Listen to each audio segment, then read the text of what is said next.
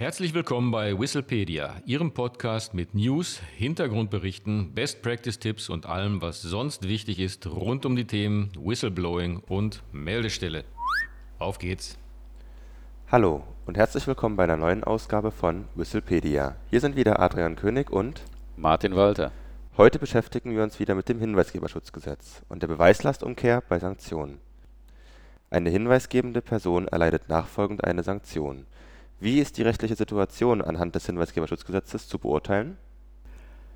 Schauen wir doch zunächst einmal auf die bisherige rechtliche Situation, denn auch ohne das Hinweisgeberschutzgesetz gibt es gesetzliche Regelungen, die sicherstellen sollen, dass Beschäftigte ihre Rechte ohne Furcht vor Repressalien durch den Arbeitgeber ausüben können.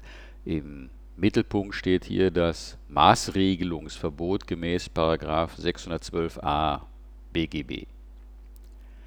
Im Hinblick auf das Whistleblowing wägt das Bundesarbeitsgericht ab zwischen dem Geheimhaltungsinteresse des Arbeitgebers einerseits und dem Interesse der beschäftigten Person an der Meldung eines Fehlverhaltens andererseits.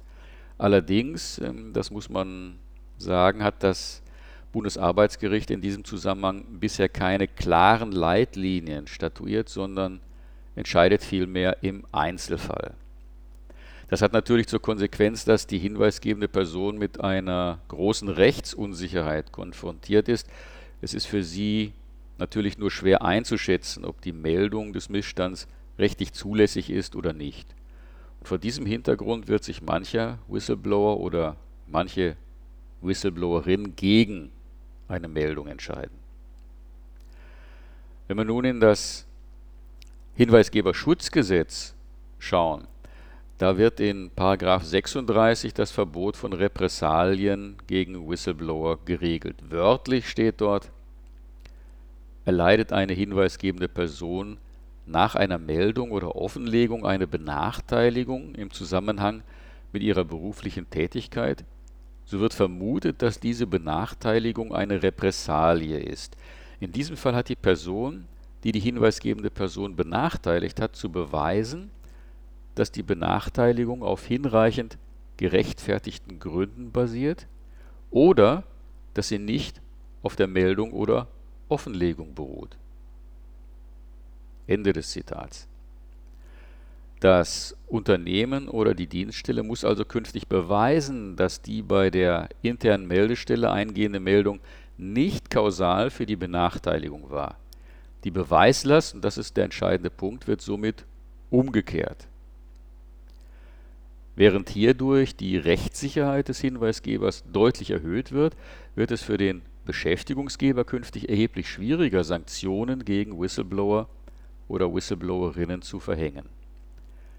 Diese neue rechtliche Situation ist eindeutig zu begrüßen. Allerdings muss auch eine hieraus resultierende Missbrauchsgefahr zur Kenntnis genommen werden. Beschäftigte können durch Abgabe eines Hinweises künftig erreichen, dass sie nur schwer gekündigt oder versetzt werden können. Dieser Gefahr wirkt zumindest teilweise 38 des Hinweisgeberschutzgesetzes entgegen. Dort wird geregelt, dass die hinweisgebende Person zum Ersatz des Schadens verpflichtet ist, der aus einer vorsätzlichen oder grob fahrlässigen Meldung oder Offenlegung unrichtiger Informationen entstanden ist. Fassen wir also noch einmal die Konsequenzen für Unternehmen und Dienststellen zusammen. In erster Linie sind Unternehmen und Dienststellen natürlich gut beraten, keinerlei Sanktionen gegen hinweisgebende Personen auszusprechen Ansonsten greift nach § 37 des Hinweisgeberschutzgesetzes die Verpflichtung zum Schadensersatz. Darüber hinaus erscheint es jetzt noch sinnvoller, eine Dokumentation der Leistungen von Personen zu führen, die künftig eventuell zum Beispiel gekündigt oder nicht einvernehmlich versetzt werden sollen. Nur dann kann in einem nachfolgenden möglichen Arbeitsgerichtsprozess der Nachweis geführt werden, dass die ergriffene Maßnahme nicht auf der Meldung beruht, sondern berechtigte dienstliche Gründe hat.